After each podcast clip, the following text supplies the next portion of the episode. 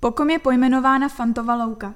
Víra Smolová, Státní oblastní archiv v Praze, Státní okresní archiv Příbram. Nedávno mi přišel dotaz, odkud pochází název Fantova louka. Při této příležitosti jsem si opět uvědomila, jak je třeba trpělivě naslouchat starým lidem, dokud jim slouží paměť, protože některé údaje se v archivních pramenech nenajdou.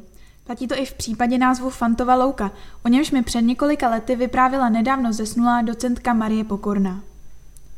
Louky a pole nad Příbramí směrem ke vsi Dubno patřívaly majitelům města, tedy nejprve pražským biskupům a arcibiskupům, pak zástavním držitelům Příbramě a od konce šestnáctého století obci Královského Horního Města Příbramě, respektive jejím obyvatelům. Ještě za třicetileté války tudy probíhala hranice mezi Prácheňským, de facto současným Jihočeským krajem, do něhož tehdy Příbram náležela, a Podbrdským krajem, který byl později přejmenován na Berounský. Je to de facto současný Středočeský kraj a pod nějž Příbram spadá od poloviny sedmnáctého století. Zároveň zde příbramský statek hraničil s rozlehlým dobříšským panstvím, takže o sousedské spory nebyla nouze. Jeden probíhal třeba o mezníky na části zdejších polností zvaných tehdy Leština.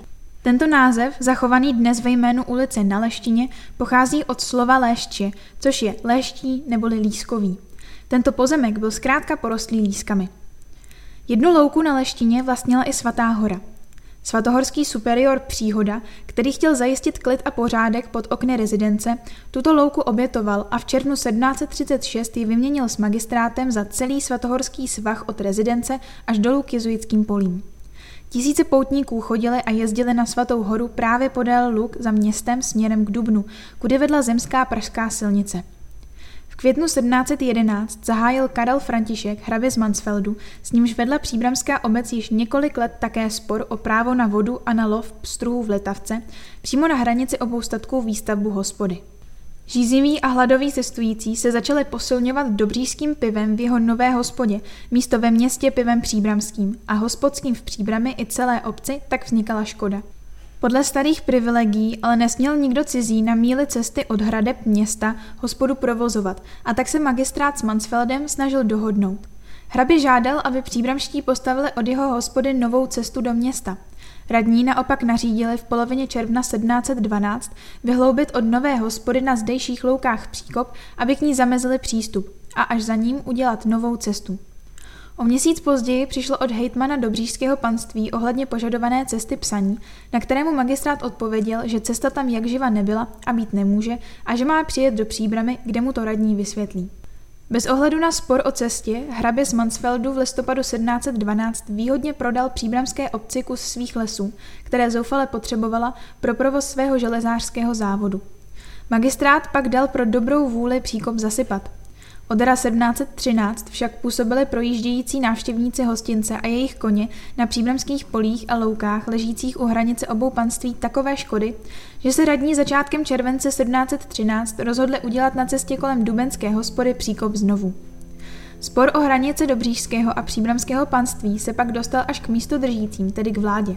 Magistrát od něj nakonec upustil, protože si nejstarší pamětníci z řad radních údajně vzpomněli, že se už při dávném vyšetřování umístění zdejších mezníků nic ve prospěch města neprokázalo a že by tady dobříšský hrabě stejně vyhrál.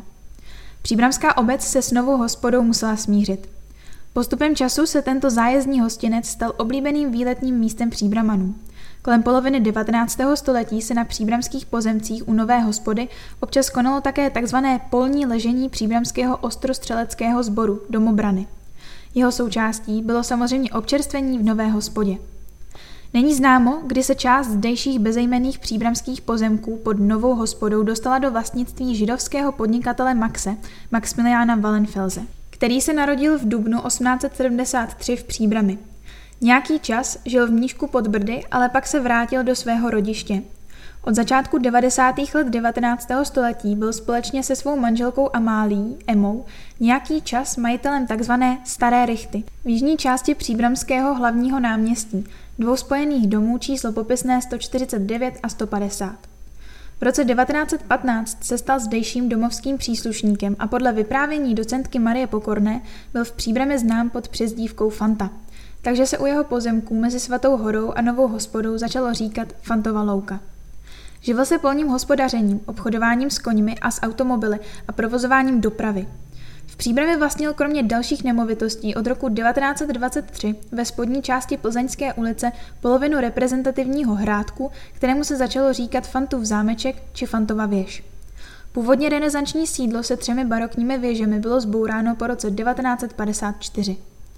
Původ Maxovy přezdívky není znám, možná šlo o praktickou potřebu odlišit tuto židovskou rodinu Wallenfelsových od stejnojmenné, ale nežidovské příbramské rodiny. V Nížku pod Brdy žila židovská rodina Fantova, avšak v archivních materiálech spojení těchto dvou rodin dosud nebylo nalezeno. Docentka Marie Pokorná se s Wallenfelsovými znala, protože jejich dcera Marta byla její vrstevnicí. Vzpomínala, že před druhou světovou válkou se už Wallenfelsovi ke svému židovskému původu veřejně nehlásili, ale že Max Wallenfels, jinak Fanta, u sebe nosíval židovské modlitební řemínky. Dne čtvrtého září devatenáct set čtyřicet dva byl Max Wallenfels, jinak Fanta, odvezen transportem bé dé do Terezína. Odtud byl převezen transportem bé iks dne dvacátého druhého října devatenáct set čtyřicet dva do vyhlazovacího tábora Treblinka, kde jeho život skončil v plynové komoře. Stejný osud potkal i jeho ženu Emu. Syn Josef údajně zahynul v koncentračním táboře tak, že byl se svými spoluvězni roku devatenáct set čtyřicet tři po návratu z práce udušen v nákladním automobilu výfukovými plyny. Dcera Marta, se kterou si její manžel rozvedl v naději, že tím zachrání rodinný majetek, rozvodem ztratila ochranu před tou nejkrutější perzekucí. Zahynula v koncentračním a vyhlazovacím táboře v Osvětimi v říjnu devatenáct set čtyřicet dva. Majetek rodiny Wallenfelsových byl od osmého června devatenáct set čtyřicet pod vnucenou zprávou podle vládního nařízení číslo osmdesát sedm lomeno třicet devět sbírky zákonů. Ta skončila odevzdáním majetku tehdy nezvěstného Maxe Wallenfelse do zprávy em en vé v Příbrami osmnáctého července devatenáct set čtyřicet pět. Dne třetího srpna devatenáct set čtyřicet osm byl na jmění uvalen konkurs.